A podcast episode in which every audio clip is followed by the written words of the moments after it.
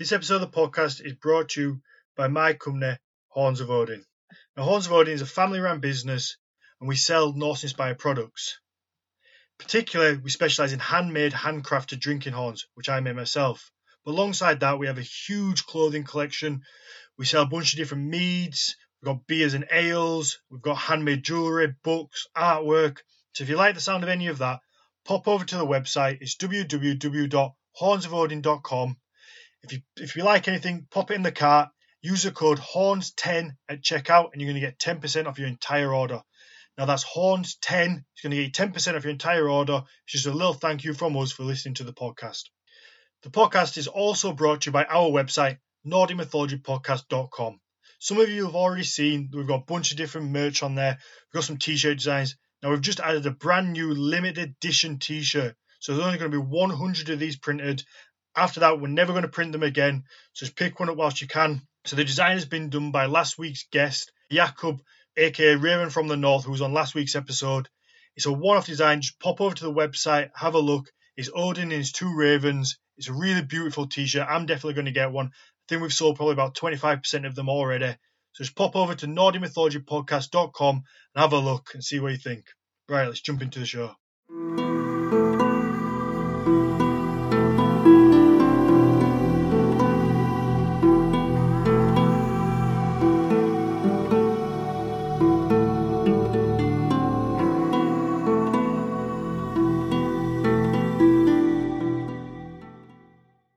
And welcome to the Nordic Mythology Podcast. I'm Daniel Farrand, co-owner of the company Horns of Odin, and I'm joined as always by Dr. Mathias Nordvig.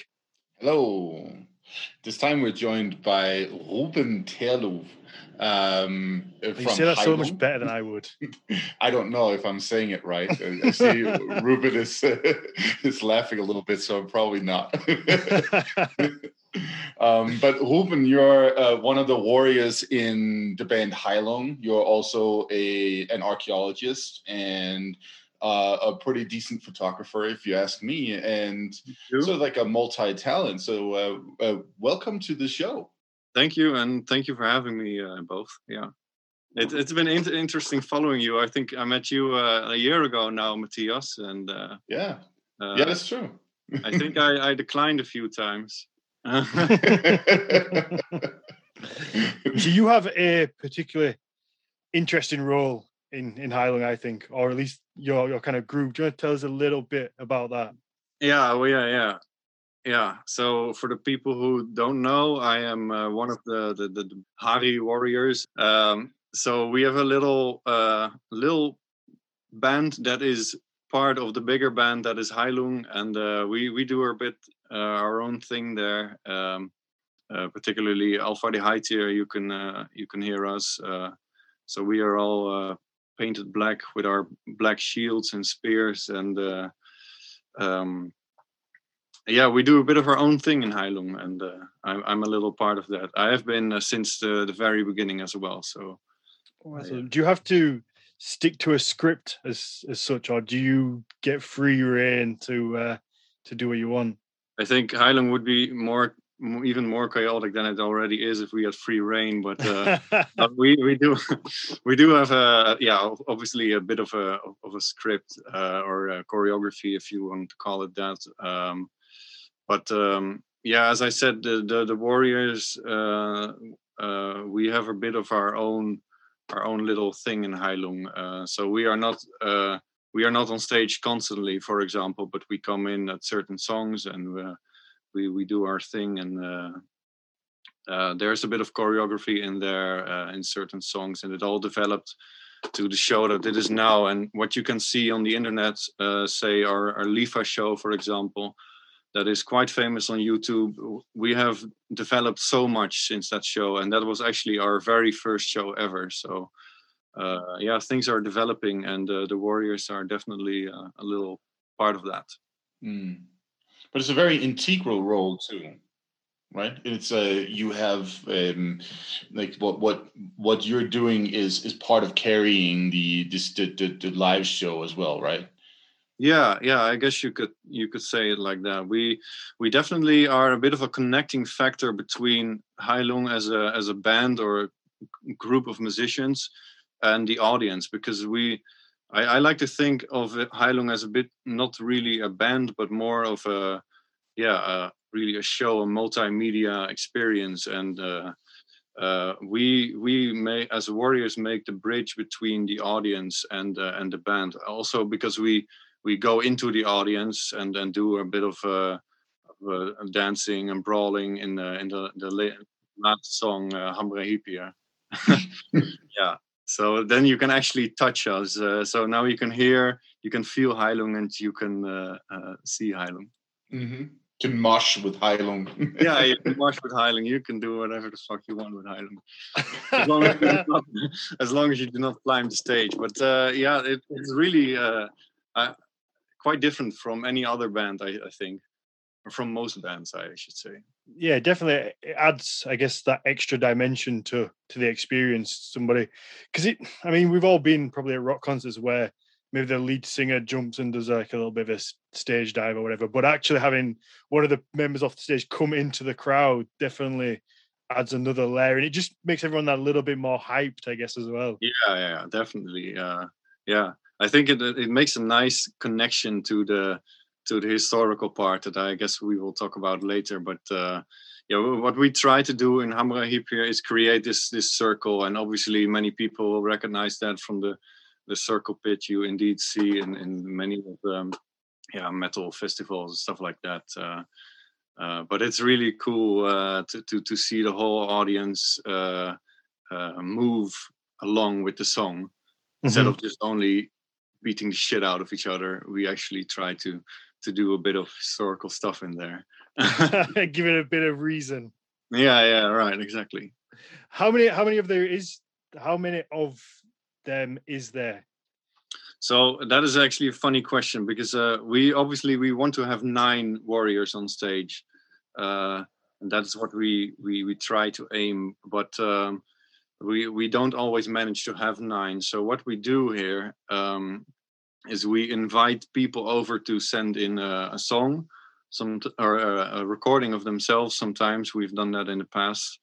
And uh, then we uh, yeah we have a selection and some local people can then join us on stage uh, well that's awesome. So almost like is it like a competition or are you picking people who can sing am i out? I have no chance. No no no like um, well I, I, I, it's not really a competition no but uh, um, yeah we do select people on their voice and their appearance and whether we think whether or not they have the the yeah the so-called warrior spirit in them uh, yeah.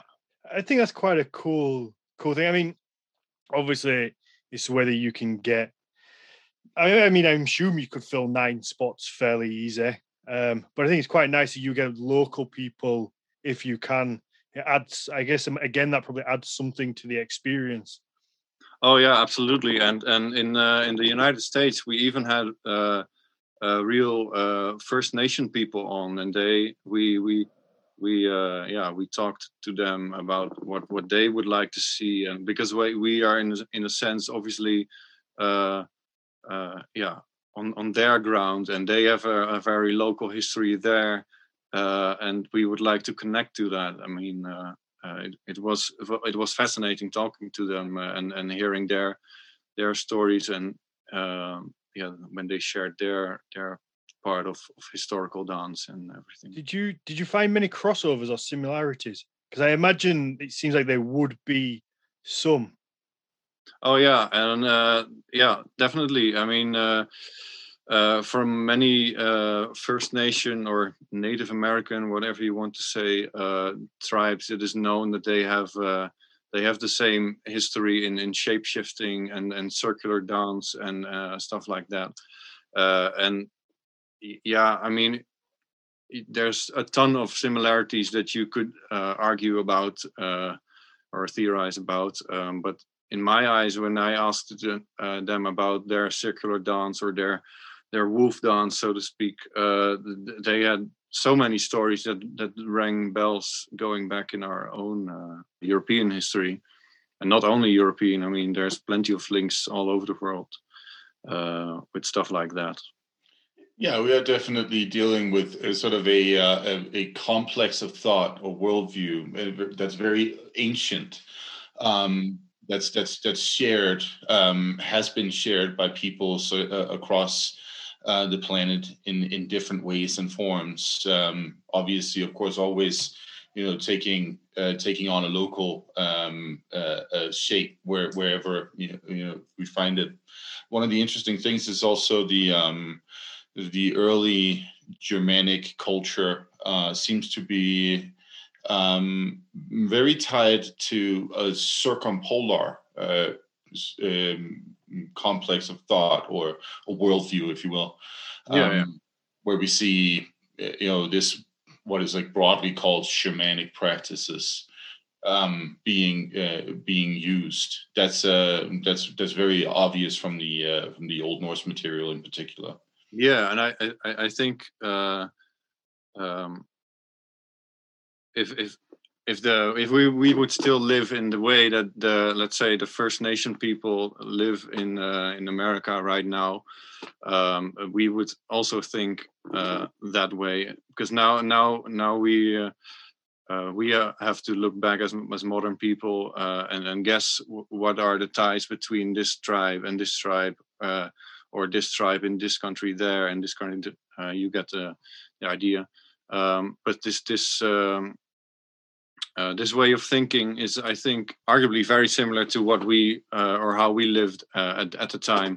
But obviously, that is all lost. Uh, and yeah, you have to be careful uh, making all these links with uh, with with say the Native American people, obviously. But I think it's pretty fair to say that there must have been many similarities, most of which are lost now, of course. Mm, yeah,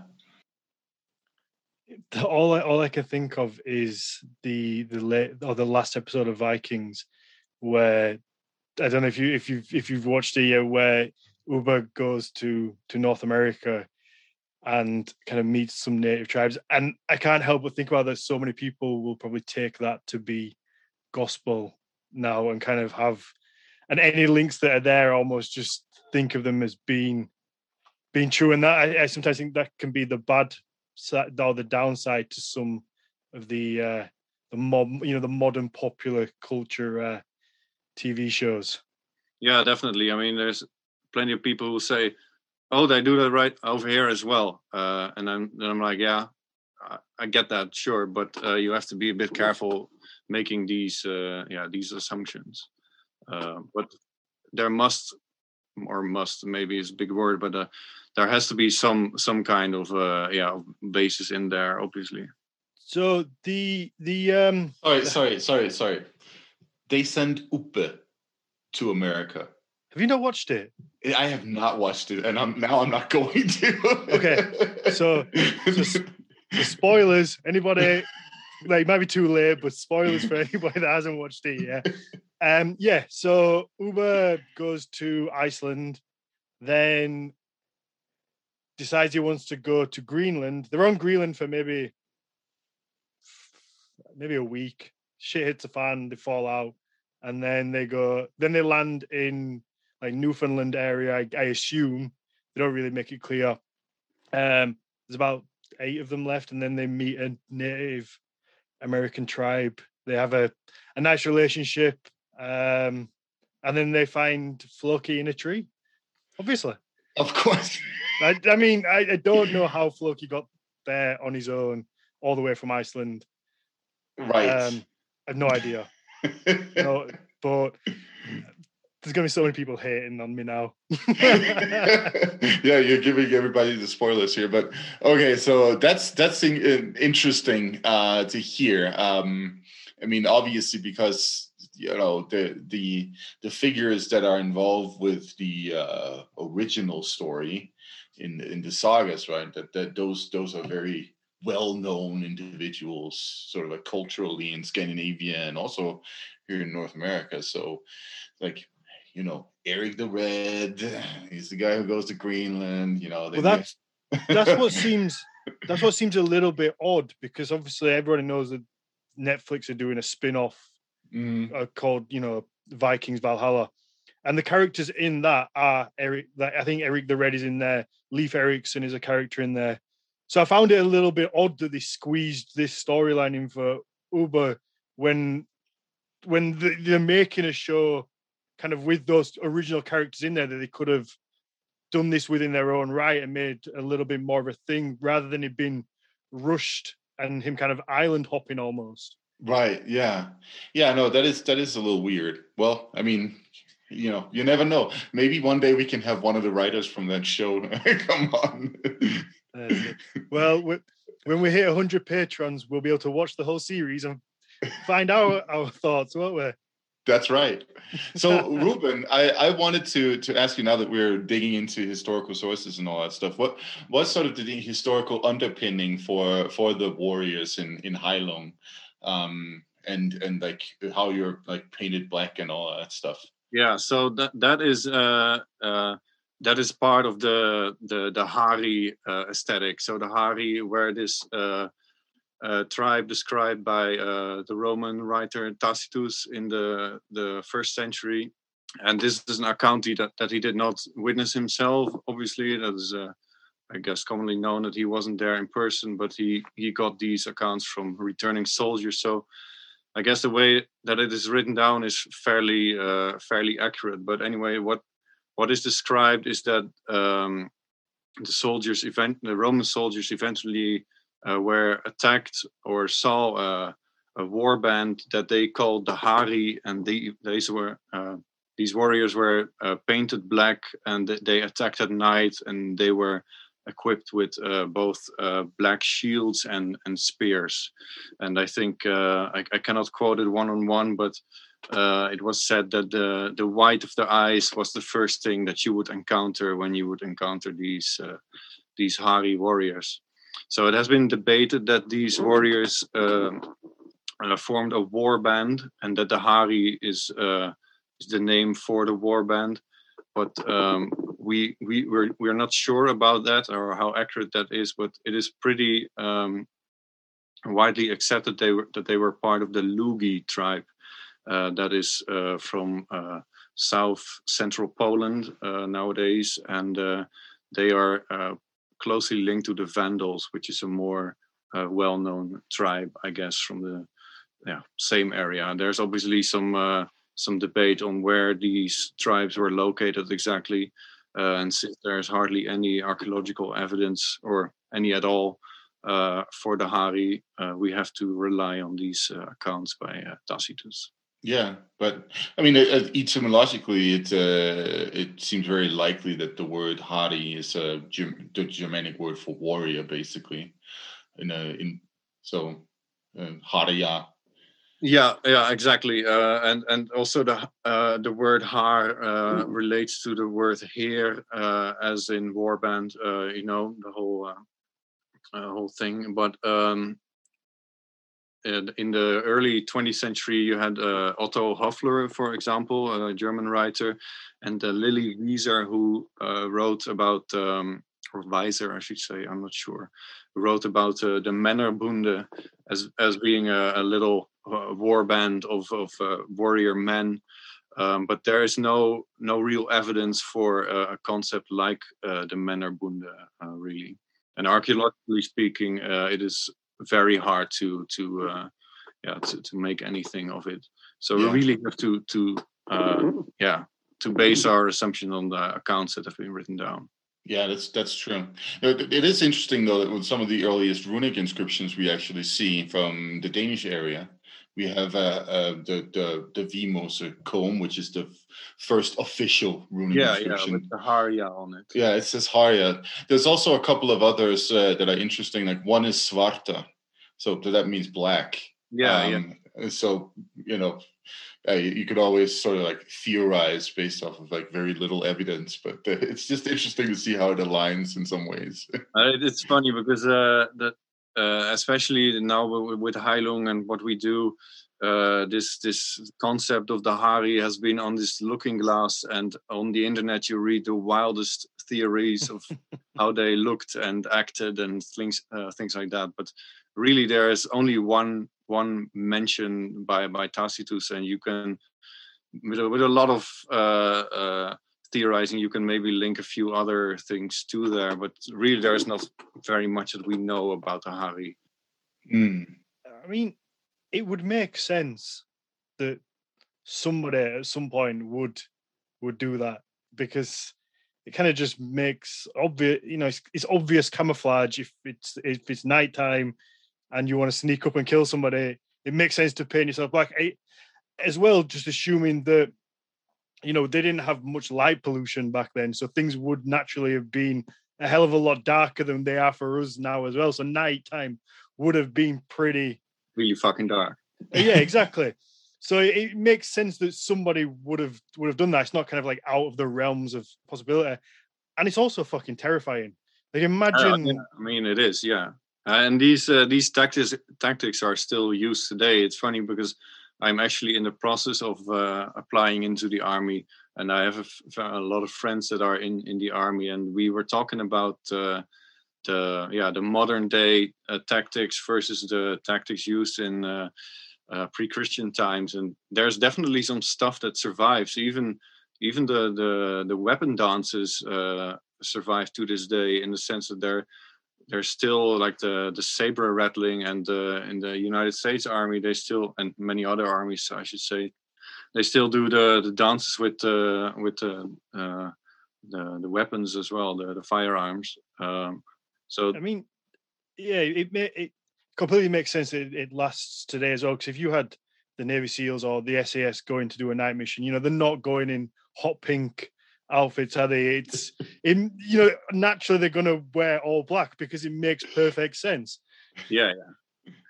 Uh, although you, hot pink would really be cool though. I would. I that would be to be fair, that would be equally as terrifying, I think. If like this squadron of death just came after you in hot pink, it would be almost as bad, I think it would be really intimidating, especially uh, if the the hot pink army wins. yeah, yes, for sure. Yes, yeah, no, I, I, am starting to see a concept here that I would very much like yeah, to yeah. see in the future. so I, I, guess the only thing that I, I'm, I'm curious about is how quote unquote like honorable or manly is it to attack at night dressed in all black? Because it seems like it's this idea of you fight face to face is the honorable thing to do to go into battle head on whereas sneaking in at night and sort of executing someone is that is that seen negatively?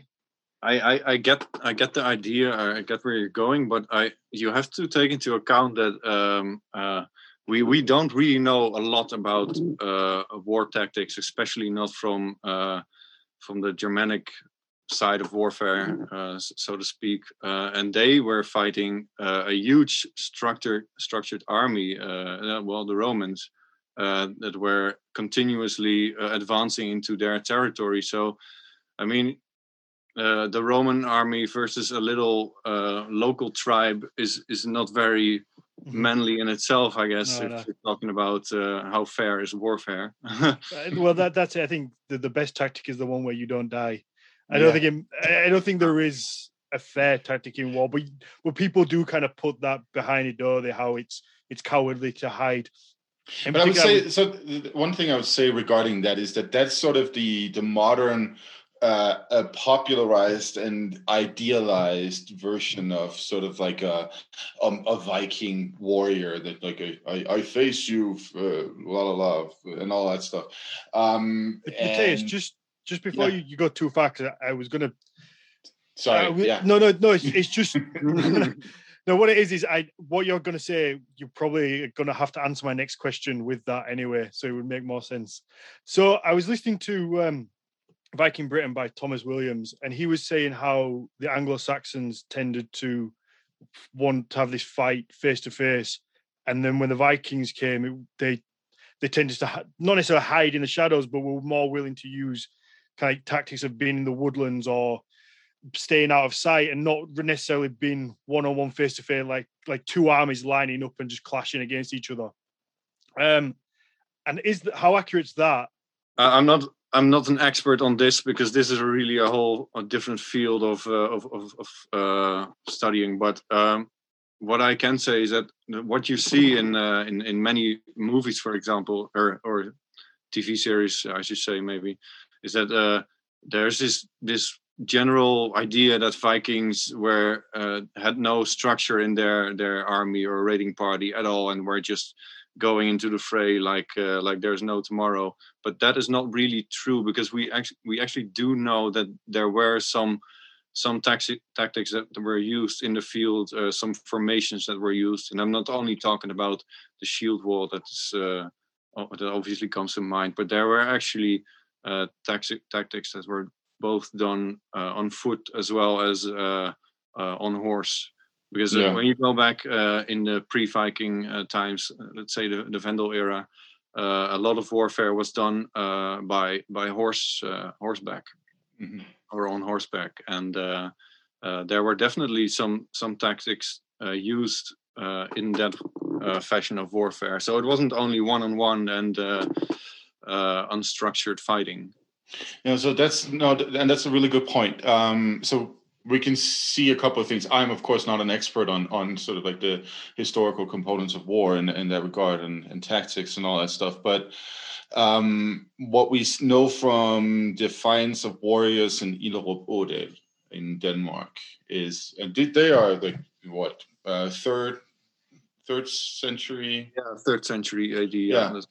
Um, uh, warriors, uh, Germanic warriors. They most of them don't have any armor. They have um, uh, they have spears and shields, uh, and they're infantry.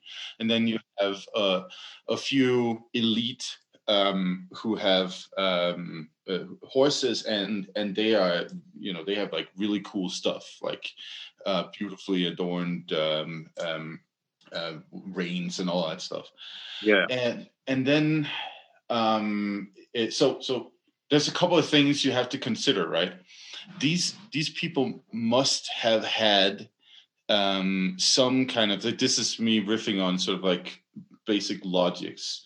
I uh, they must have had some kind of uh, formation, uh, some some kind of tactic that they would have used um, eh, because otherwise they would have been completely destroyed if they were uh, up against a, a, a, full full armored Roman army, right? Um, you, you wouldn't be able to uh, uh, take down uh, the Roman shield wall right? if no. you do not uh, employ uh, really uh, skillful tactics. And this is what we uh, uh, assume, I guess, uh, happened at Teutoburgerwald in the, the year nine when mm-hmm. um, when when Varus was was obliterated, right? Yeah, yeah, exactly. So. what do we know from later sources? We know that there is the so-called Svinfylking, which is mm-hmm. some kind of uh, formation. We don't know yeah, exactly. the, the boar snout uh, uh, idea. Yeah. Yeah. Uh, yeah. So, um, how do I summarize this? Um, you, uh, I have to summarize warfare. How funny.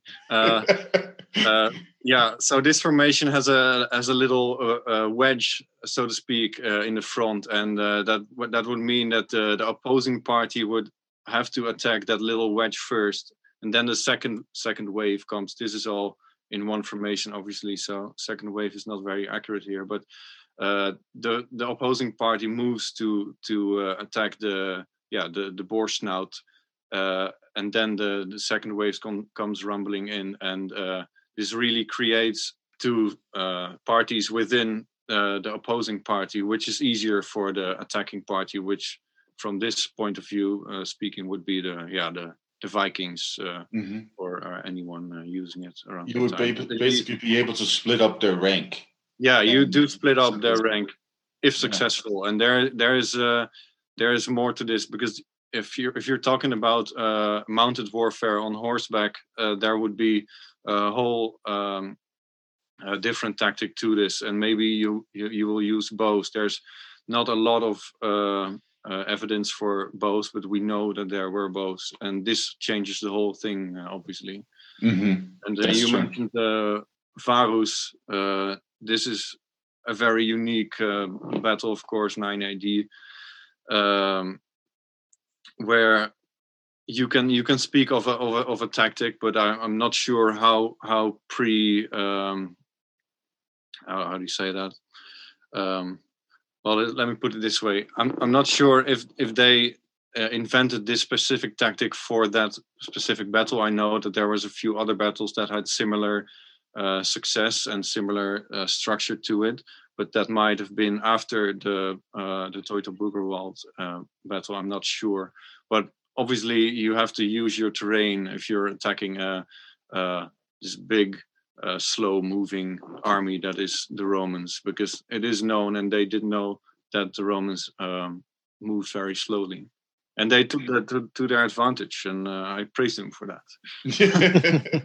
and that's, by the way, um, uh, I think it was Jugurtha in uh, in um, in northern Africa who used guerrilla warfare tactics on the Romans and their formation, and basically also managed to uh, to to to beat them in in that way. So so that's been sort of like the way to beat the Romans. oh yeah, yeah, attack them from uh, from above and from the side. Uh, yeah, but there have been multiple battles in in Germany uh, uh that had the same uh, yeah uh, preset, so to speak.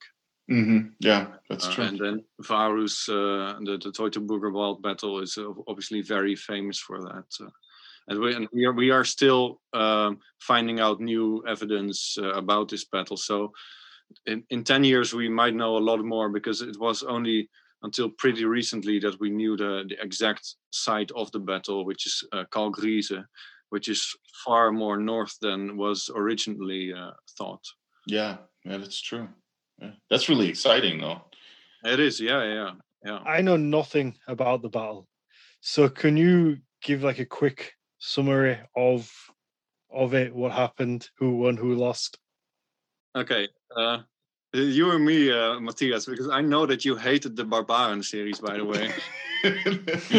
you read my blog post on that. I really like that series, but we can talk about that after this. So, yes. uh, Daniel, uh, yeah, um, uh, Varus was a uh, auxiliary uh, soldier not really a soldier. I'm I'm not sure of his exact rank. Sorry, but um, he was um, uh, a, Ger- uh, a, Germanic uh, uh person in the Roman army, and eventually he he turned against Rome, knowing the, their tactics, and in a in a preset setting. Um, the Germanic tribes, yeah, so to speak, formed one army you cannot really call it an army, but anyway, uh, and uh, defeated the Roman army in a three-day uh, battle and killed over, I think, three legions equals about twenty-five or thirty thousand Roman soldiers. Uh, and it was a really messy battle because both the, the, the Romans didn't know what was happening. Obviously, there was a lot of uh, uh, yeah surprise. And uh, uh, it also rained like shit these three days. And uh, yeah the germanic tribes obviously used that to their uh, example. Eventually varus uh, killed himself uh, and um, there's the famous saying uh, varus give me back my legions which still echoes in rome they say yeah, yeah, that was Caesar falling falling to his knees. yeah, yeah. yeah also used in a Heilung uh, song, by the way. Uh, uh, so yeah, and uh, yeah, there, there, um, you have this new uh, Netflix series, uh, Barbarian, and um, Mathias is a big fan. I haven't watched it yet. I need to. I think I need to watch it. I mean, I think my main grievance is is this typical. uh Well, they call it barbarian, so barbarians, and I think that's that's the that's my main uh, main problem with it that that they have made these people more barbarian that they actually were. yeah, even using the the, the the the name barbarian is already a bit uh, funny, maybe. Yeah. Yeah, no, it's very very questionable if you ask me. Uh, yeah, very. and uh, but I, I, I guess it sells uh, and it speaks to the imagination maybe. But from talking about that, and the reason why I like the series uh, is because they actually dressed uh, the barbarian, the Germanic tribes, pretty accurately for modern day TV standards. I mean, I could bitch about the little details, but I mean, Vikings has a lot more that I could bitch about.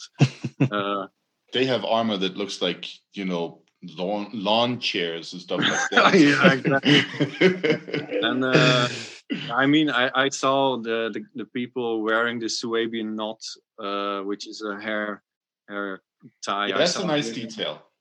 Yeah, and I saw the women wearing uh, what's called a sprang, uh, also a way to tie the hair. The the tunics that they were uh, wearing were I, I guess were okay, and they they they properly used the, the capes uh, or the prachtmantels, I should say, mm. and uh, the weaponry was actually pretty accurate. They they did replicate some uh, some finds that were that are pretty well known from uh, from the area. So they they did use some artistic freedom in in dressing these people, but uh, you can all pinpoint it to certain finds or at least quite a bit of it. And i, I really like to see that uh, because vikings didn't do that. And i mean yeah the villages that they used in the series were a bit questionable. Uh, quite I think, questionable if you ask me. Some of the yeah. constructions you're like what, what what was this made by like chips like, yeah it looked like a like a chicken uh, chicken uh, thing where you yeah. chicken, coop, right? chicken coop.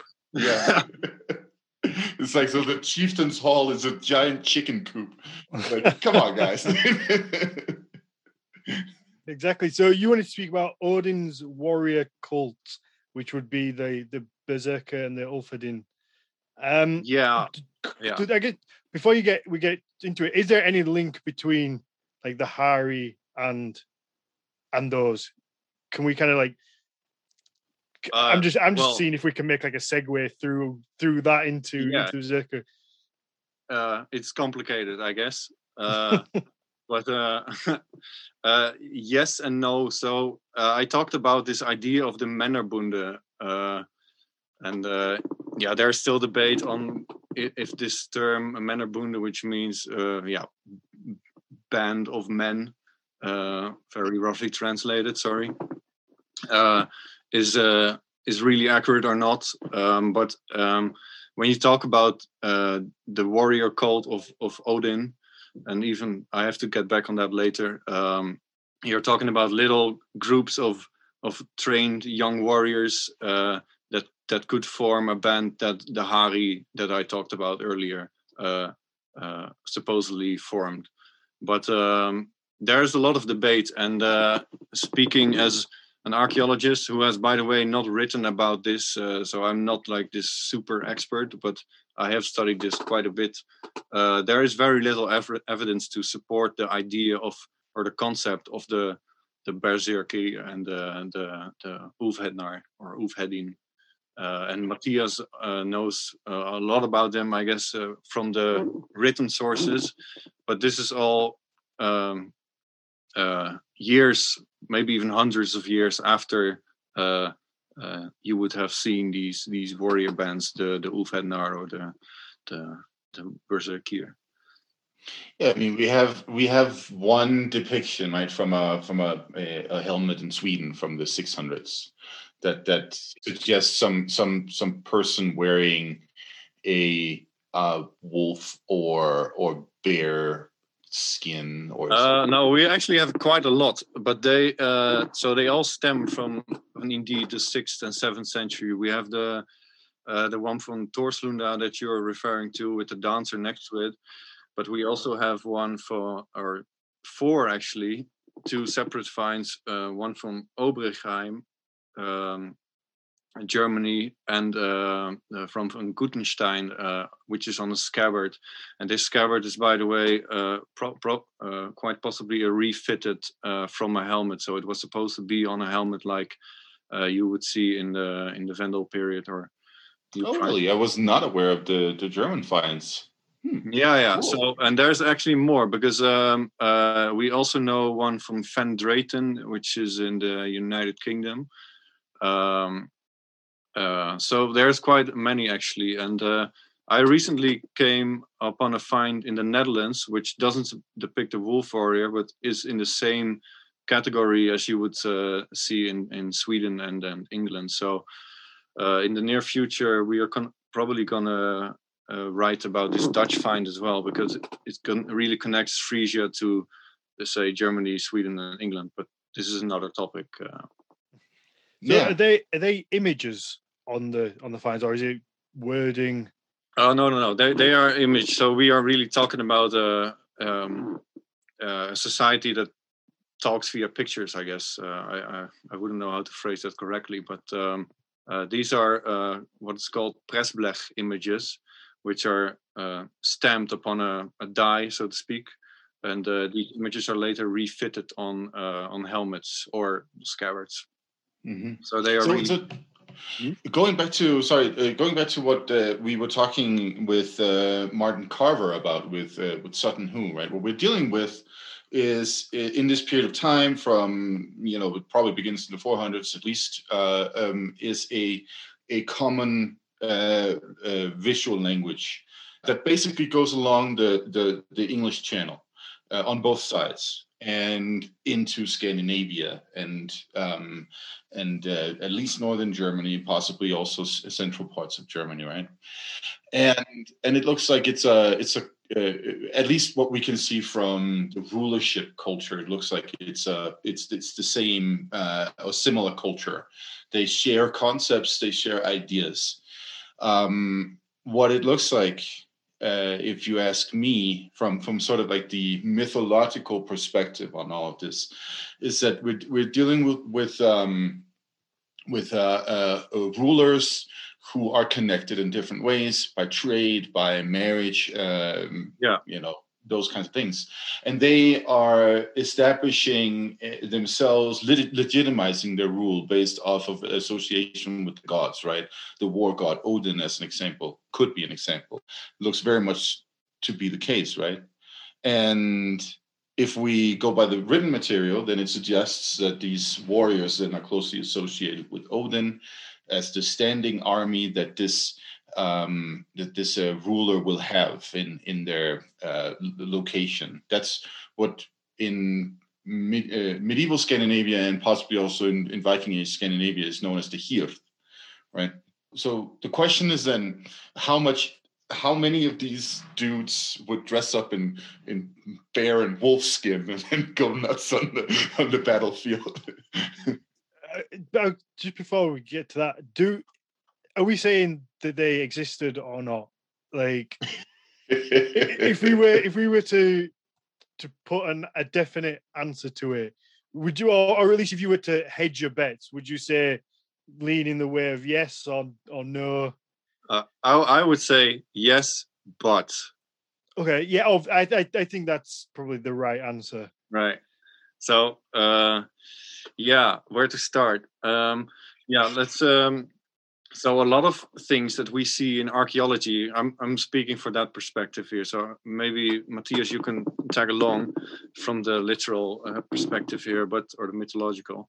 Um so what we see in archaeology is that a lot of um typologies or way things are presented come from uh, the roman period and possibly even before. And you can talk about material culture here, but also about how how things were going. Um, maybe even talking about war bands, but let's stick with archaeology now. So a lot of things that we see uh, come from there and slowly move up to to Scandinavia, and this e- even goes for the the idea of a god like Odin, um, because we don't know if um, uh, the berserker, the Ulfhednar, really were warriors of Odin because this uh, this deity um, really set foot in culture. I, I, should maybe rephrase that, but um, in, in in the Viking Age, but uh, in the Vendel period, that Neil Price recently, famous archaeologist, obviously, uh, recently rephrased as early Viking um, in that period. So we're talking about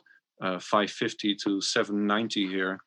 Uh, we see a lot of this uh, archaeological evidence about dancing figures with with horned helmets and uh, things that look a lot like is are later described as being Berserkir and Ulfhednar. So uh, this concept of Berserkir and Ulfhednar came came later, and we know about them because of the mythological uh, writings. But there's a lot of archaeology that could support this idea that is later written down. But we're not sure if these depictions uh, on these uh, images are in fact Ulfhednar or Berserkir. They could well be just um, uh, elite warriors that really didn't really have a name to them, but were uh, distanced themselves from, uh, say, ordinary soldiers uh, um, by the tactics that they use or the way that they behaved uh, uh, in battle or maybe possibly before battle and after battle, like is late, like uh, is later described in uh, in the sagas. Uh, Mathias can probably correct me on that, but there's a there's this big idea of of what is an, a berserker and what is a Ulfhednar, but we really don't know what they exactly were. That's what it all comes down mm. to. And that's you know that that's how everything about you know that time period in, in yeah, yeah. needs to be prefaced. Like we we we have theories, but uh, but we really don't know. um, that's, that's no, the usual a, answer, right? uh, just Mathias, I, uh, just sorry to interrupt you again, but just to put like a little bit of structure for in in my own mind, I guess. Did did the typical idea of an army exist? Were did Vikings have professional armies, as in would a king have, you know, people that were sole solely soldiers, that was their profession, mm-hmm. rather than just kind of bringing people in when needed? Yeah, the Vikings had professional armies. Okay. That's that's yeah. uh, that's very clear. That's that's really what defines the Viking Age. I would say, uh, professional armies with um, with kings or or leaders, chieftains, whatever you want to call them, with ambition. So um, I think when Neil Price calls the this uh, the Vendel period the, the, the early Viking Age or something like that, yeah. I think that's very accurate because yeah. this is this is the time period where the culture that we see the, the sort of like the military and maritime and rulership culture that we see in the viking age that's when it's invented. It's then it's that period 550 to to 690 for sure. And it it it could not it could not come into existence without the trade network that is uh, that begins in the northern uh, uh, Frankish area in Frisia and in and in the English area.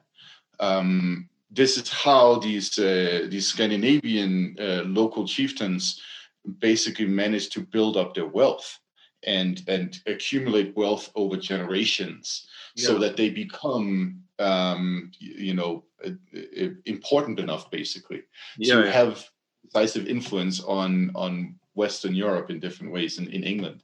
So Viking Age is basically, I guess, sort of like the fruition of like generations over centuries of ambition to actually go there and take over that shit. Yeah, yeah. but I I do have to say that um like in, in archaeology we we tend to like um, name different time periods uh, according to their their uh, the, to the finds or to the the stylization of certain objects. Um, so the Vendel period or let's say the period before what we generally accept as the Viking Age uh, did stand out in the sense that a lot of material culture was very different from what we know from the Viking Age. So the the the helmets and the and the weapon weaponry that I uh, yeah I specialize in um, and that are famous are these really elaborate uh, uh, uh, looking helmets with all these uh, images on there that we just talked about and that I will talk about later. But um, uh, the Vendel period itself in in the name comes from the the place Vendel where these helmets were found and close to Vendel is uh, Valsgärde and which had similar boat burials and of obviously the the boat burial from Sutton Hoo that you recently talked about uh, falls into the same uh, uh, time period. And it's even possible that the helmet that is made, that we know from Sutton Hoo, is made in Scandinavia and that was, uh, yeah, imported via these trade networks that you just talked about. But I, mm-hmm. I as a Dutchman, I have to uh, say that uh, I, I always miss the the Frisians in this uh, equation. There is still a lot lot to prove here and there, but there are uh, similarities uh, and pieces found in Frisia that are that I think should be mentioned in the same uh, breath as the Southern mm-hmm. finds and the finds from uh, uh, from Scandinavia, including uh, one that I, I recently did. I did not find it, but it was in a museum. It has just been very poorly published. Uh, but there is also um, there are also pieces from these uh, same helmets found found in Frisia. So Mhm. I'm really trying to like, uh, yeah, give a shout out to Frisia here. I, I think I think that's really important though. That's a, uh, because Frisia in this period is actually a very important uh, nodal point for yeah, very. for uh, cultural uh, uh, dissemination into Scandinavia and and also out of Scandinavia. Uh, Denmark is another uh, another sort of like dark spot on the Yeah, map yeah. for this. And and I think you know it's it's so interesting to hear that Vendel as as a term for this time period has sort of like become uh, popularized because just you know a couple of decades ago nobody from Denmark or Norway, for ever, uh, uh, for instance, would ever really use that term because it's so in Scandinavia associated with Sweden. Yeah, it, maybe it's because Vendel is such a little shithole. Were it not for all these uh, very finds that are done there. No, I'm not shitting on on, on Sweden here. Uh, no, it's it's it's really interesting, and and one thing that I I want to uh, kick in here also is the place name evidence. So, and Denmark has like a, this cluster of Odin place names that that are from this time period, where it's like very obviously deliberate that certain local rulers are naming even what appears to might might have been temple sites or structures of some kind Yeah, a- yeah. Odin. So we, we just- have that in the Netherlands as well, actually, but it is not very much researched. But um, uh, I could name a few, but I have to um, uh, be a bit careful about this because I do not know uh, how far this has been proven. But um, so, for example, we have the place called Woensdrecht, and we still say Woensdag, and we also say Woede for anger, which is obviously uh, Wodan. Uh, so I'm I'm using Odin Odin here in the podcast, but I would uh, usually say Wodan, Mhm. uh, much like the English, by the way. But um, and we have um, um, Uden um, Mhm. from Uden, Odin. Uh, We have uh, Tynaarlo, which is uh, in far north, which has been said to uh, come from Tyr, or uh, but I again I am not sure on this. Uh, but we have plenty. I, mean, I just named a few, but plenty of place names that uh, are quite certainly linked to uh, pre-Christian. Uh, uh, Yeah. And, it, and one interesting thing is that uh, some of those uh, uh, uh, Danish uh, place names with Odin, you have like okay, so that's the famous uh, Odense, right? Yeah. Odense, um, which is like the hometown of Hans Christian Andersen and all that stuff.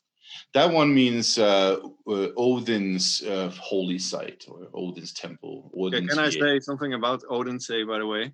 Uh, yeah, go ahead. So behind me, what you there's a few people who can see this, but there's actually a wolf skin right there that I Oh. bought in Odense from a lady. Anyway, so fun. back to the back, back to the yeah so so so that's that's Odense in and that's how it's, it's said in in modern Danish then uh, the exact same place name you can find a little farther southwest uh, but pronounced Vojens instead um, where we uh, the the local dialect it's it's something that um, that um, uh, uh, linguists are debating a little bit, but the local dialect seems to have basically retained the diphthong that you also find in, in Old English and, and in Dutch and wo instead of uh, turning it into a long o. So it's it's it's become Vojens instead of uh, Odense. and you have these two uh, uh, types of place names in, in the Danish area. Um, one of the things that's really interesting is also to see when we go back to sort of the trade networks that Ripa um, is probably the oldest town in Scandinavia, and it's located in the southwestern part of Denmark. And it was well, you know, for that that's a very recent event. That that border used to be much farther south. Oh, yeah. I'm sorry, man. no, that's okay. no, so so uh, the, the importance of this town is that it seems to have been deliberately created to trade with uh, the Frisians. And you see a lot of Frisian influence on the town, the early material culture, even the plot, the, the way that the plots uh, are made um, for for for the houses and everything very much seems to come straight from Frisia, which tells a little bit about like the influence on on at least southern Scandinavia, and I would say that this precipitates farther into Scandinavia. Um, there's good uh, good reason to assume that the story of this the Völundr, the smith um, that we know from Eddic poetry, is originally that comes from Frisia into Scandinavia. I'm just going to uh, pull it back to Berserkers because I've got so many questions I want to ask about this. Okay, yeah. Uh, So, yeah, before we get too far off topic, I have a lot that I want to ask. yeah. so, firstly, um, what is the possibility that they are just a group of mercenaries that are kind of for hire and Um, wander around as a as a you know as a well trained unit that kind of are out for out for themselves, wanting gold, I guess, and and go to the highest bidder, and it's kind of gone down in legend as as Uh, being more. oh, man, there's so much to this, but let me let me. So many people know. I, I think I, I don't have to talk about this a lot, but uh, let's start at the word berserker. Uh, can either mean uh, bare shirt, a circ is is shirt, or uh, um, uh, being naked, bare chested, uh, maybe. There's, uh, I, I, I sadly cannot quote this, but there is still a Frisian word that looks a lot like berserker, and it's it just slipped my mind. I'm sorry, but uh, um, um, were they mercenaries? Uh, no, uh, I would say no, but uh, they are definitely uh, a war band that moves uh, separately, or that let, let's put it like this: that that moves in the fringes of society. At least that is what the, the writing tells us. That they are a, a, bit like a modern day um, biker gang. So you would maybe stay away from them as a as a normal person, as a non-soldier, maybe. I would like to interject that this is very much like the saga literature, and Yeah, yeah. especially the, the later saga literature that I was just looking up. I think it's Gunnlaug, uh, Serpent Tongue saga, um, that that sort of like uses berserkers as just like it's sort of like oh that's an uh, evil sort of uh, uh, dishonorable um, warrior who uses magic, Yeah, yeah. um, you know, to trick people. So, would, So yeah, would they belong to a particular village or town, but kind of live on the outskirts? Is that is that the idea that it would the one or one king would have a group of these these people kind of at hand in case? Uh, yeah, um, but I wouldn't say that they, they live separately. No, but um, uh, this also comes from the sagas. But it is said that that berserkers might roam roam the the, con- the, the country or the the lands uh, uh, individually and then move from town to town to challenge people in what is called uh, the holmganger or uh, um, yeah, just generally to into a fight and may may join a battle here and there. Uh, but this goes a, a bit more into uh, uh, yeah the, the the the the writing and not so much archaeology, obviously. But um, uh, yeah, the later liter- literature definitely uh, um, makes you think that they they moved uh, separately or along with the Ulfhednar, I should say, but separately from the the army. So there's uh, one saga. I'm sorry, I I mix up a lot because they appear in some 30-ish sagas, I think. Uh, that they moved in front of the army, uh, so they were the first to go into battle because they could not be hurt by iron nor fire. Uh, uh, Snorri writes. Other sagas, I think, mention uh, that they that they just um, fight individually in uh, in the yeah the, in all the rage, uh, and they also kill uh, friendly uh, soldiers. Uh, but they really move on, on on their own, or and they may I mean, so in many of the sagas, they're they're even more like um, what like that, that typical Wild West villain who who terrorizes a local community, and then the sheriff has to has to come and and uh, and and kill kill him in a in a gun duel. yeah, yeah, exactly. It kind of sounds like that friend that you have that is a little bit wild, but you're glad that he's your friend and yeah. he's not going against you, kind of thing. guy that doesn't know his strength. Uh, but what I what I really like um, um, is how how archaeology uh, is is almost on the other spectrum of this uh, this image that the the writings led to believe. Because if let's say that uh, indeed the uh, and this is not my personal opinion, but uh, let's say that the, the, the images from the the Vendel era depict berserkers.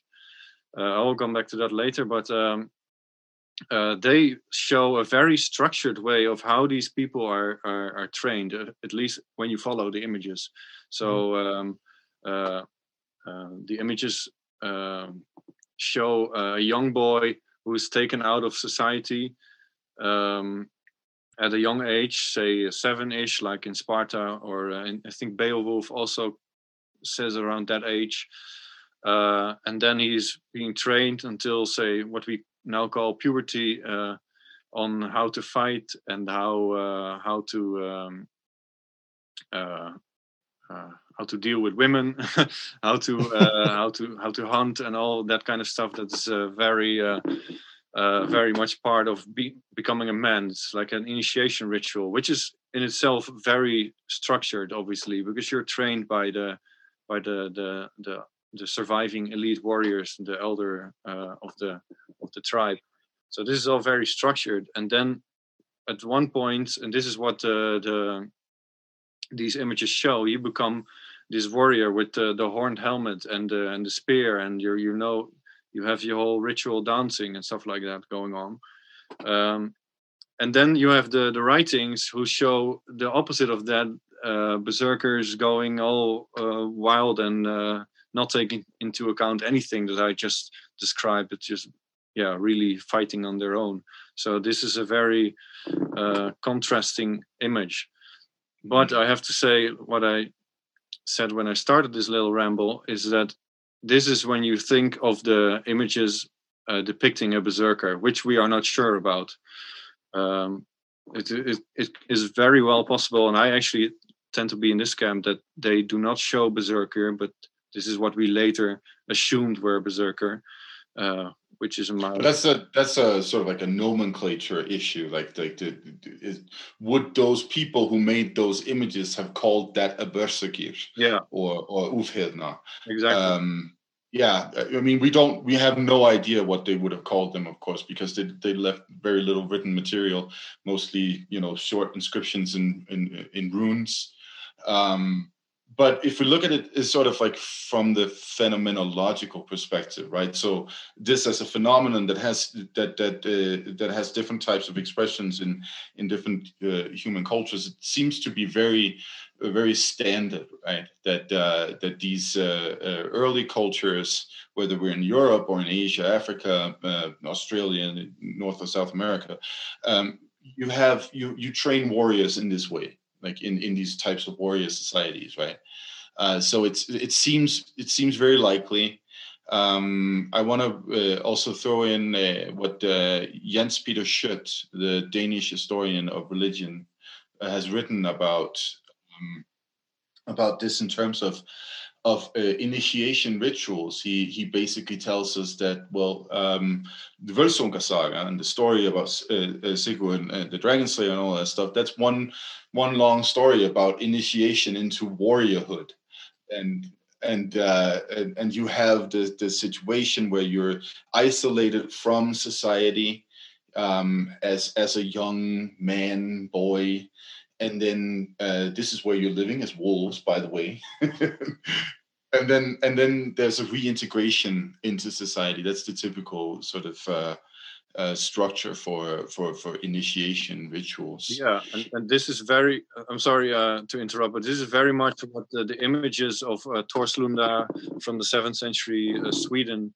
uh, describe. Also, images on the the Vendel one helmet, uh, which is my favorite uh, uh, grave that I'm reconstructing in, in, the living history stuff. But uh, they show a lot of images of young people, or what I assume are young people, in their initiation phase, uh, uh, fighting uh, the two uh, two bears or wolves. Uh, this is a famous image that is also seen on the, the purse that is found in uh, uh, Sutton Hoo that you mm-hmm. probably talked about, and also the the image that is from the Netherlands that I talked about earlier shows a little little man in between two beasts or wolves.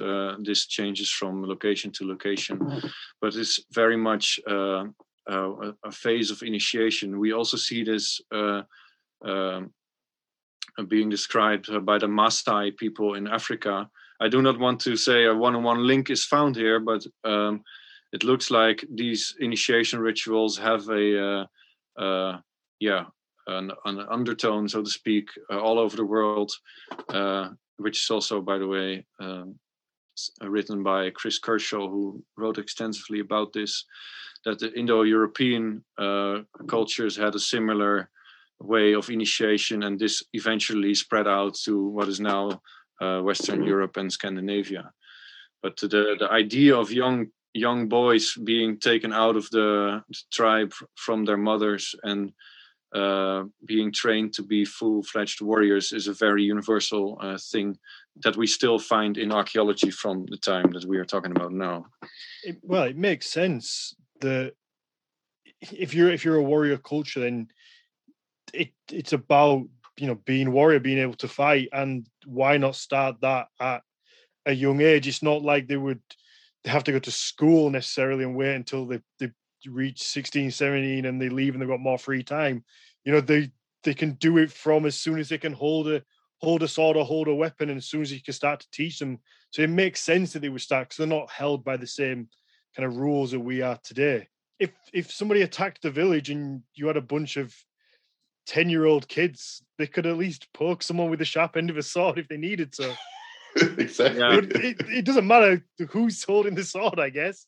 No, no. But I, what I, what I like to say uh, when I, when I talk to people about this that are uh, not as familiar as you are with it, but uh, just the idea of um, going, go back into your mind when you were, say, uh, 12 or something, uh, and then think about what you were doing at that time and then think about what these people were doing at the time. They were fighting lions uh, at, the age of 12 or maybe puberty at most you know.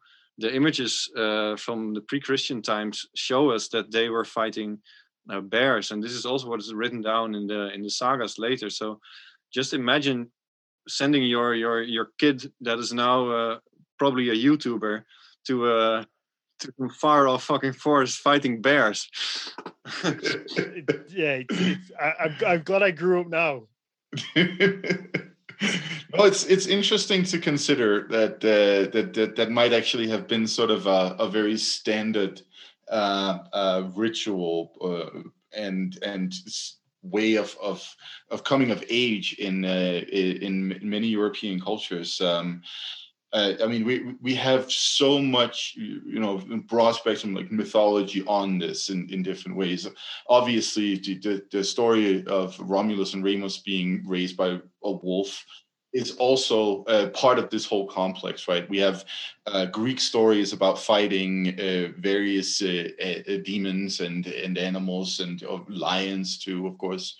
And yeah, it's it's a very standard sort of tale so it makes perfect sense that this this could have been the sort of the way that young warriors were were, were raised. And I think another very interesting uh, thing to this is that um, the, the, the ritual aspect, uh, or maybe even the magical aspect uh, in this whole uh, initiation, is that um, uh, I'm sitting here with my long hair still, and there's actually a lot written about uh, the cutting off hair, which is still done to this day. Uh, when you join the army, I know all about it by now.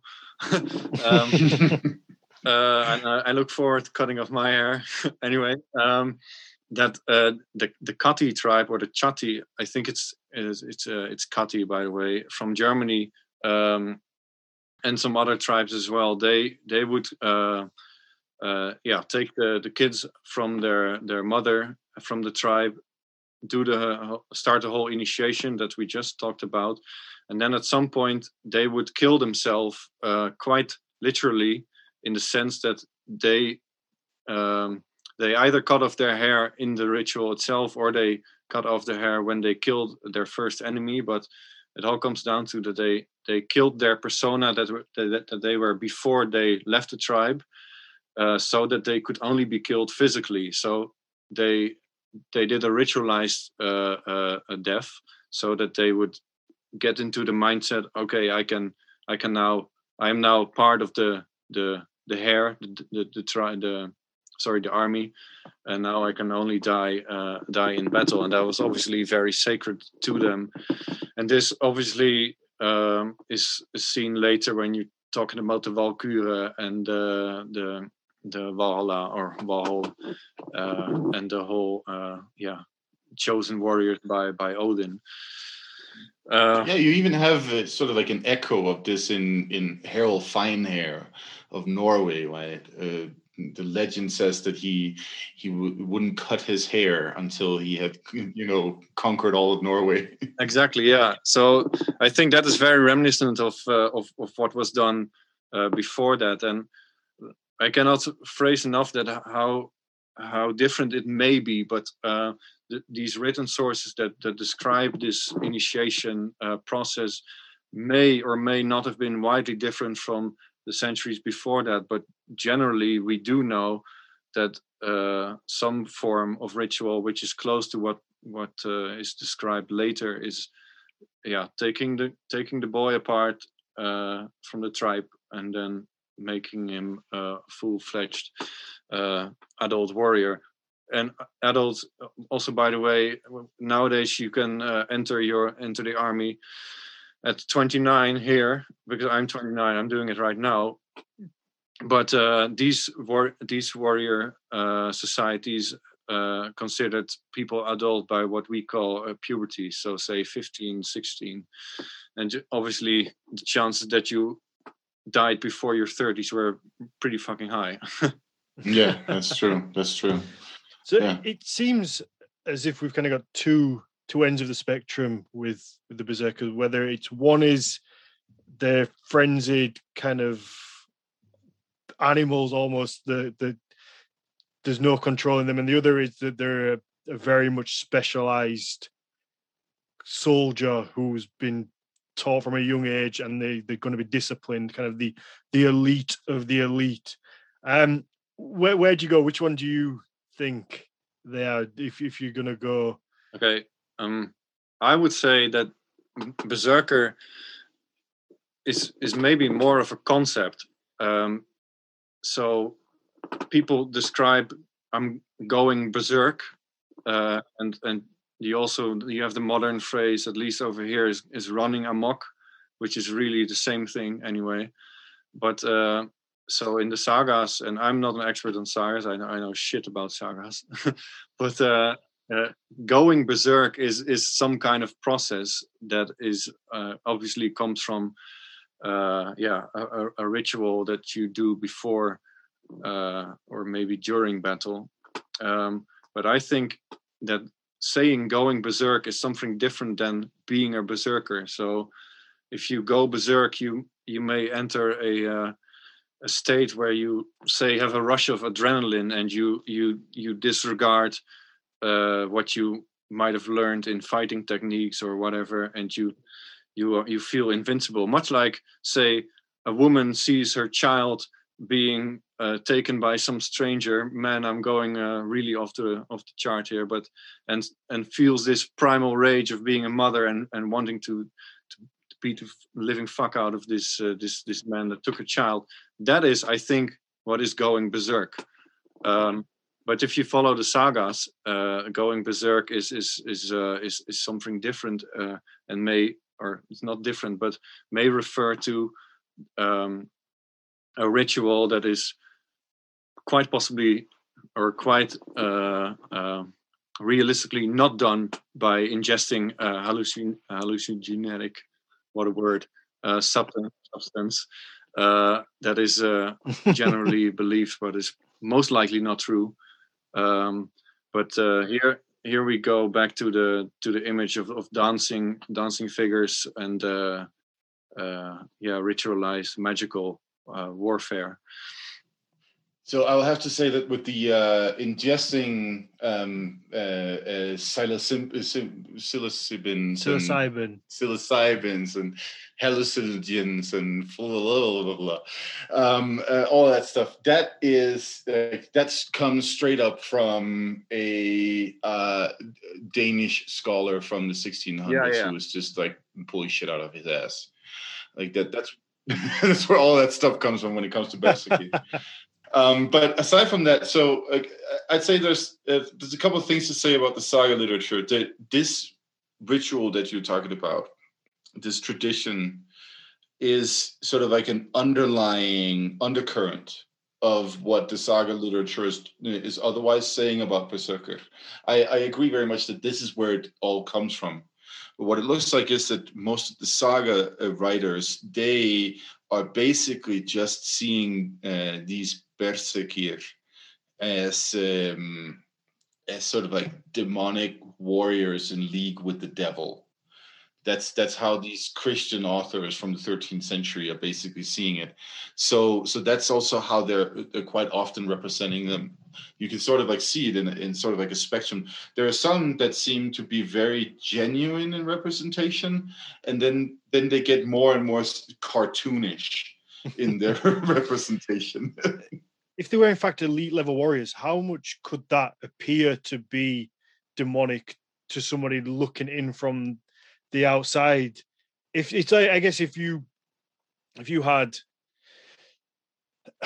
it, just put in broad terms of like MMA fighting, if you had somebody who was kind of trained and then you had an elite level top of the the UFC training, if you put those two together, like one would appear to almost, you know, almost be kind of godlike because it is on such a level above everybody else. And that's why I was kind of thinking back to in battle, if they if you had a warrior who was a lot better than other people and was killing more people than anybody else, from kind of the other side or looking in, whether he's the he's on your side or not, you're going to be thinking, "Fuck me, look at this guy! Like, has has he got some sort of magical power around him? Why is he so much better?" You don't want to go near him if you're against him, and if you're on his side, you're like, it almost, I guess, gives you a boost. also consider theatrics. This is something that has always been used by warriors. Uh, theatrics to to to basically build yourself up in the minds of the, the this is psychological warfare in the minds of your uh, your opponent right Mhm. so if you if you if you stand there on the battlefield before uh, uh, uh, you go into battle and you're uh, doing this uh, uh, you know ritual um, of course we know the haka uh, from um, from the maori as as, a, as an example of this and and there are plenty of other cultures that have uh, similar uh, uh, styles of rituals uh, for warfare and you know even I, I think it was in the iraq war the uh, american troops Yeah, yeah, yeah. played heavy metal to to to to freak out people you know those kinds of things uh, happen all over and and and this is part of of warfare as well if you can freak your enemy out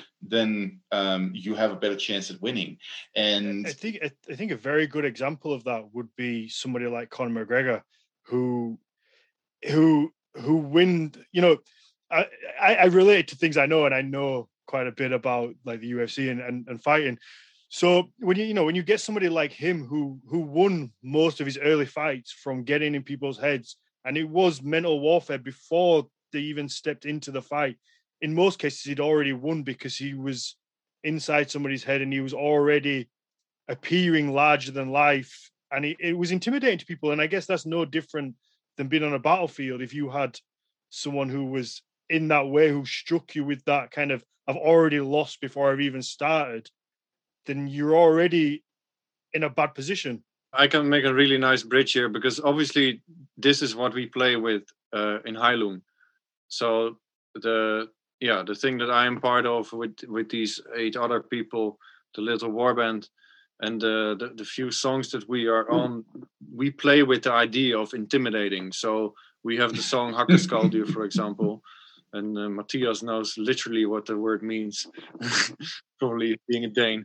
Anyway, uh, yeah, we try to to to have the audience chant along, obviously, but it is intentioned as being a sort, some sort of a haka, uh, which is not necessarily where the word uh, refers to, by the way. But No, uh, I, I've I've I've been puzzled by that since ever since I saw it the first time. Like,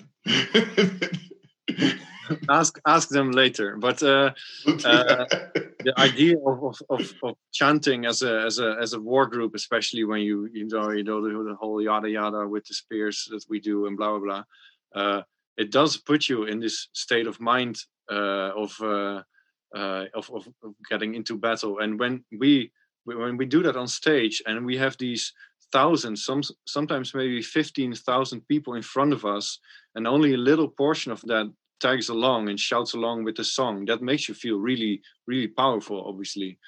And um Well, there is such thing as a, a fl- you know, of a flow state where you just get into that that mindset where almost anything you do, it, it it's it's a weird position to be in, and anybody that's kind of experienced it, it's like it's like you can see things before they happen, or exactly yeah yeah. and or you, you just have this other, it's almost otherworldly kind of sense to it, and you know, if you can get into that state before you go to battle, it's I guess it can only help. but but there's there's really two things to there and there's something that i want to add as well. So if this what we are talking about right now right now this feeling if, if this is maybe what they call berserker ganger uh, then it has two sides. One is that you feel invincible and this might be to your advantage. The other side and i know this from personal experience being in martial arts uh, is when you feel like this you might feel overpowered uh, and you may actually not be. So it might work as a it might work against you i want to say because you you you want to disregard everything and just go all out. And yeah when you are say conor mcgregor level uh, if you're talking about ufc and you're that good then you might turn it to your advantage indeed. But i would say that berserker ganger uh, if you take it literally as as as described and as this feeling that we're talking about it might not always be to the advantage of your army or your friends or or or to yourself. Uh, but we what you talked about before uh, daniel i wanted to uh, to interrupt but i didn't. Uh, this idea of becoming uh, becoming this this state had, had obviously all to do with um, uh, with the the idea of becoming a bear or a wolf, what uh, uh, the Ulfhednar or the Berserkir, uh, and we we haven't really touched that yet. But the idea of becoming the animal that is uh, that you identify with as as, as a strong animal that you uh, uh, uh, yeah look up to. I can't find the right words right now, but obviously the the wolf and the bear had a very significant place in in mythology and yeah, I would say day-to-day culture even because we're seeing it on the helmets, uh, we're seeing it on the on the images, we are seeing it in the sagas. Um, but the becoming of the wolf or the becoming of the bear uh, through dancing or uh, whatever is obviously what the whole initiation and uh, uh, and ritual is is all about.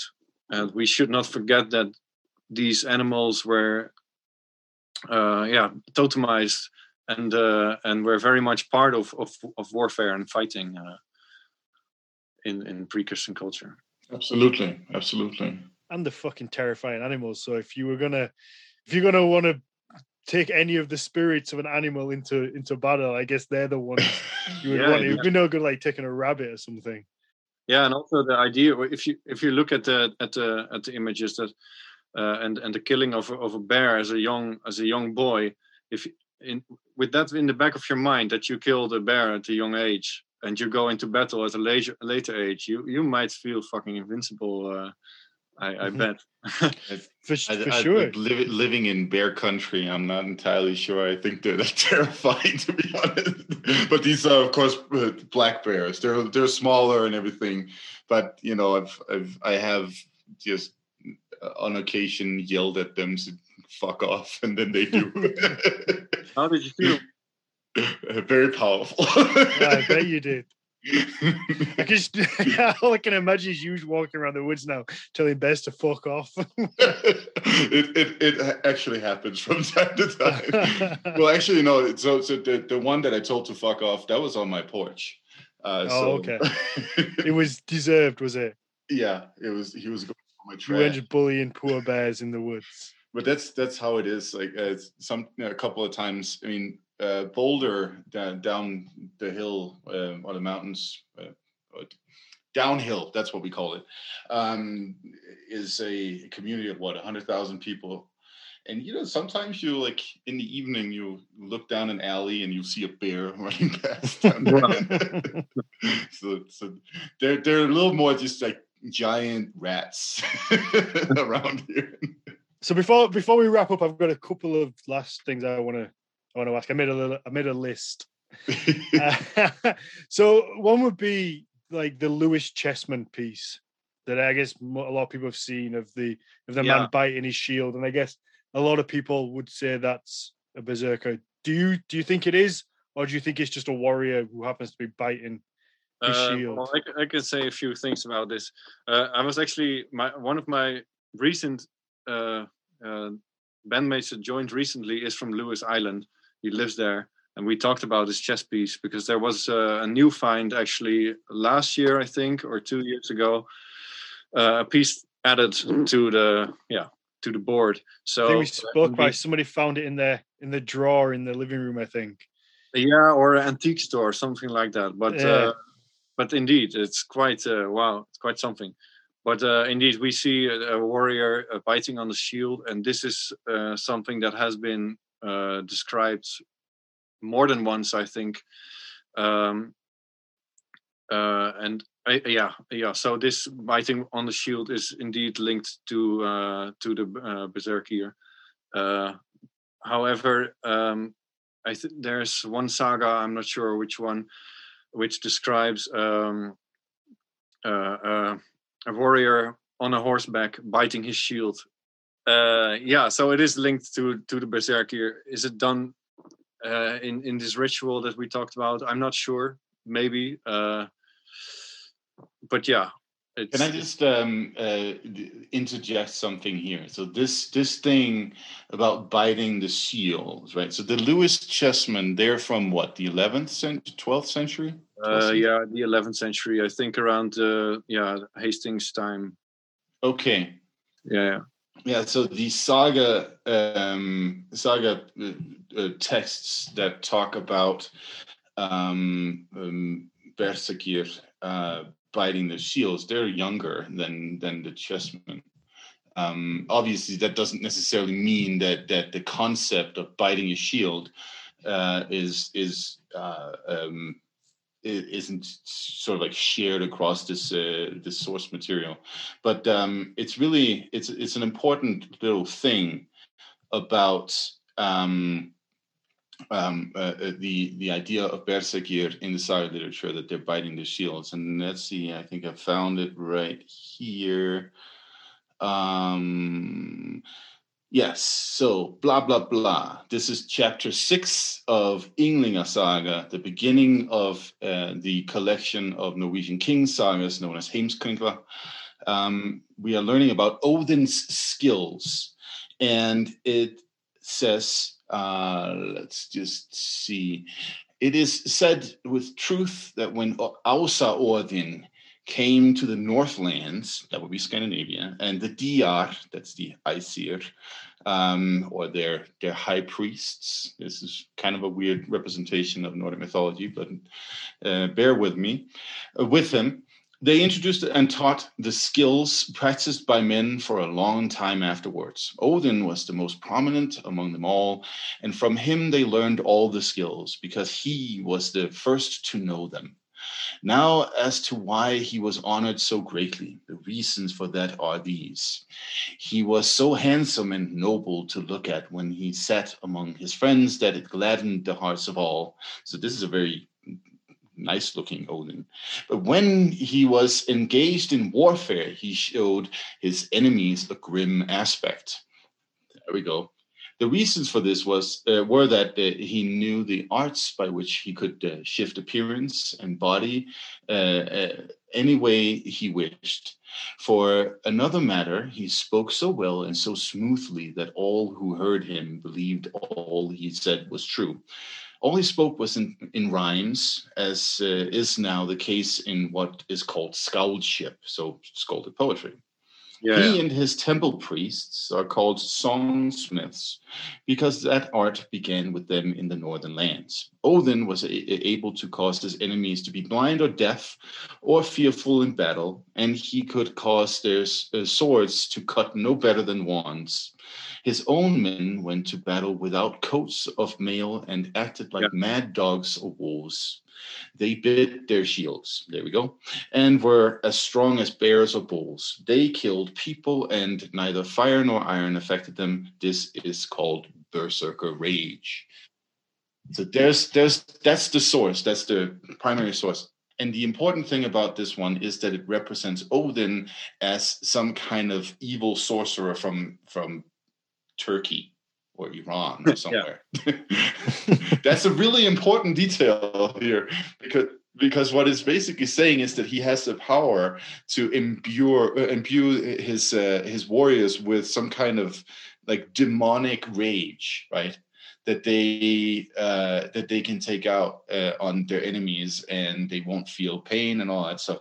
And yeah, in that context, they're also biting their shields as sort of like a trope that says that, that demonstrates the the madness. Yeah, yeah. I mean, it, it does make make the whole concept of, of biting your shield very tangible, of course, especially when you look when you when you see it in in, in, in the material culture as a yeah, the, the the Lewis chess piece, of course. So what I think is that what is described in the sources, yeah, you shouldn't take it with a grain of salt, but there's definitely uh, some part that you can kind of disregard, I guess. And then there's the underlying layer of things that probably actually happened. So the Mhm. whole the whole ritual dancing and the the the mindset of becoming becoming the animal that you represent, being a uh, a bear or a wolf, uh, and uh, and there's probably something to say for their way of of, of fighting and uh, and how they how they behaved in battle. Um, but there's just a whole lot that we don't know, I guess. that left it up. Well, you- I mean, so so what this really suggests to me, like both the depiction and and also the the literature talking about biting your seal, is that it could probably be some like a saying, you know, when somebody was was getting pissed off and and like getting really mad or something like that, you can say, "Oh, he's really biting his shield over there," or something like that. okay, yeah. Yeah. So Yeah. Oh, perfect. Right, let's let's wrap this up. It's been fun. Yeah. It's been a Yeah. fun one. Um, we had one question just from the, the new Discord Discord channel, um, and that was, how many names are there for Odin? I know there's a lot. Is there a definitive number? Or Uh, I think some 270 or something. Uh, okay, a lot. But Mathias probably knows. Uh, He's he's looking around like Yeah, he's trying no, to it's like- find exactly. Well, so the the bulk of the names are are enumerated in um, in Grimnismal. Yeah, yeah, yeah. Uh, poem or Grimnis lake. I don't think we get beyond forty there though, um, and uh, n- someone's asking, are any of them Joe? no, I'm, I'm sorry. He's he he doesn't go by Joe in, in in any instances that I've encountered at least. Um, and uh, and one last thing, I have to we have to give a shout out to the possibly the greatest troll of the year, um, which is Ed Gamester in oh yeah, in the um, he's going to put. Mike's just pulled it up here. Mathias, I don't know if you want to that read it, but this is the greatest trolling that I've ever seen oh yeah. I, I read that. in all my years of being on on the internet, and so everybody who's listened to the episode will know Ed Games to buy now from the our Hávamál episode, and Legendary. he he obviously got fed up with a certain type of people or certain type of person in uh, the traditional Nordic tattoo group. Um, so he made a a quite tongue-in-cheek post that triggered a lot of a lot of Viking bros, I think. Oh yeah. Mathias, do you want to read it? Sure, sure, I can read it. So so he wrote uh, wrote. As most of you know, I recently found out my ancestral DNA is 0.16% Native American and therefore Viking, because everybody Yeah. knows Vikings discovered America. It has changed my life. I've been putting horns on my hats since I was a kid. I'm a Norseman by blood. To celebrate my newfound culture, I want to get uh, nine tattoos, one of each of the Viking gods Odin, Thor, Frigg, etc. I can't name them all yet. I also want to uh, get uh, 0.16% written in rune numbers to represent my ancestors. I found an artist, but he's really bad at drawing. So if somebody could sketch the design up for me, uh, that would be great. I've been reading the ancient literature, and so far my favorite character is Legolas. So if you could tie him into the design, that would be perfect. uh, what is it our people say? Skull. yeah, yeah, yeah. it, it's such a great post because it hits the mark on so many people that are in that group. I saw a lot of uh, uh, butthurt comments. Uh, there was a lot of people. There were a lot of people calling him an idiot and taking him quite seriously, which I found even more hilarious. I can't wait to have him back on for the the second episode. Oh yeah. I have to admit that I actually um, I, I I I really enjoyed that uh, comment and uh, and also you know the the, the ensuing um, uh, comment apocalypse. Uh, I think had like a thousand comments on it now. yeah, It, it seems to be one way or the other. People either take it literally and get upset about it, or people just find it absolutely hilarious. exactly. Yeah, Ruben, do you want to give a shout out to your social media where people can find you? Obviously, you do some awesome photography on there. yeah, we didn't talk about that, and actually, I really enjoyed talking about the whole phenomena of Ulfhednar Berserker instead. But uh, yeah, my Instagram uh, is uh, Woedans, Dutch for of Odins, but uh, it's written uh, W O E D A N S uh, on Instagram, and I post uh, a lot of photography on there, and uh, yeah, just general shit. Mathias, what about you? you can always find me on Instagram as well by my name Mathias Nordvig. I yeah shit post a lot there too. So there you go. Brilliant.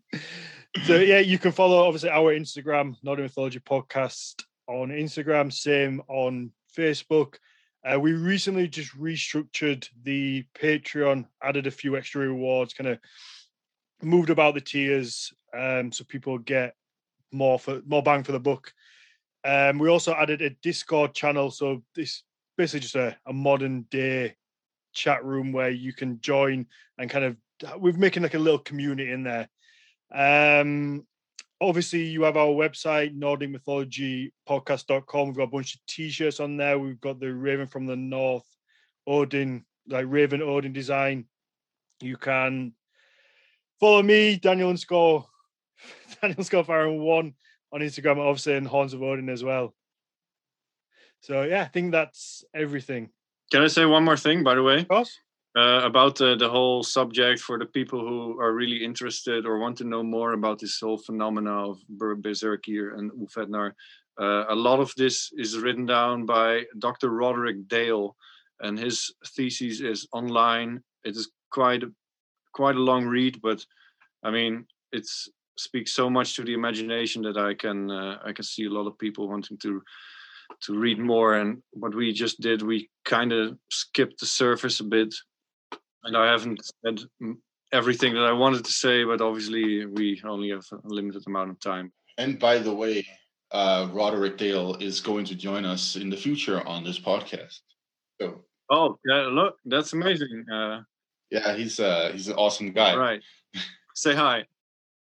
Like a shield. Will do. Awesome.